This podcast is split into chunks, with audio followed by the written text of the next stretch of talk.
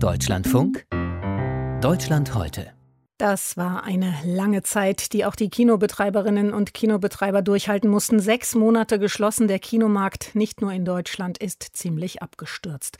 Die Europäische Audiovisuelle Informationsstelle in Straßburg hat da gestern anlässlich der Wiedereröffnung der deutschen Kinos Zahlen für die EU und Großbritannien genannt.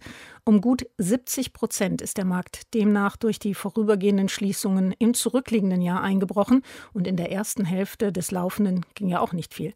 Nun also Licht aus, Film ab. Anja Nils war für uns gestern in Berlin unterwegs. Die Besucher, die waren hörbar kinohungrig. Dann habe ich noch Reihe 5, entweder genau in der Mitte oder auch an der Seite. 5 ist doch super. 5 ist super. Als eine der ersten steht Ingrid Hansen heute im winzigen Foyer des Bali-Kinos im Berliner Bezirk Zehlendorf. Für 9 Euro bekommt sie ihre Kinokarte und ist glücklich. Was heute gespielt wird, keine Ahnung. Wenn mein Bali wieder aufmacht, dann gehe ich hin, egal welchen Film sie spielen.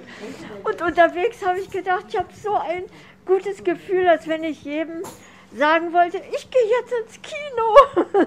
so als was ganz Besonderes. Ein erstes Mal nach einer langen Corona-Pause.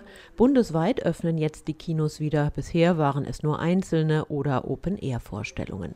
Das freut nicht nur die Kinofans, sondern auch Helgard Gammert, die 77-jährige Betreiberin des Bali-Kinos. Ja, jetzt darf ich wieder zurückkehren und ja, bin saumäßig glücklich. Seit 40 Jahren betreibt Helgard Gammert hier ihr kleines Programmkino und verkauft Kartengetränke oder Eis immer noch meist persönlich. Popcorn gibt es nicht, das Knuspern würde stören. Finanziell habe sie die Zeit mit Corona-Hilfen und Spenden einigermaßen überstanden. Und sie habe Kontakt mit ihren Stammgästen gehalten während der Zeit des Lockdowns per Mail. Und habe ihnen ganz persönlich geschrieben, wie sehr ich mich freue und dass, dass ich sie auch vermisse und dass ich das irre finde, dass sie uns helfen wollen. Und halten sie durch und so. Ja, natürlich, gemeinsam halten wir durch. Das war so toll. Aber so ist es einfach noch toller, meint Klaus Auer, der unbedingt am am ersten richtigen Kinotag mit dabei sein wollte. Kino ist eine Kunstart per se und was Großes und man kann es auch wirklich nur im Kino wirklich gut genießen. Ne? Das Fernsehen ist kein Ersatz dafür, auch kein Streaming oder sonst irgendwas. Man muss das gemeinsam sehen, man muss die große Leinwand haben, den guten Sound und das sind Welten. Das, ist, das eine kann das andere nicht ersetzen. Dass ein negativer Corona-Test oder der Nachweis über die Impfung oder Genesung vorzulegen ist, stört die Besucher nicht. Jeder registriert sich per per App oder per Zettel.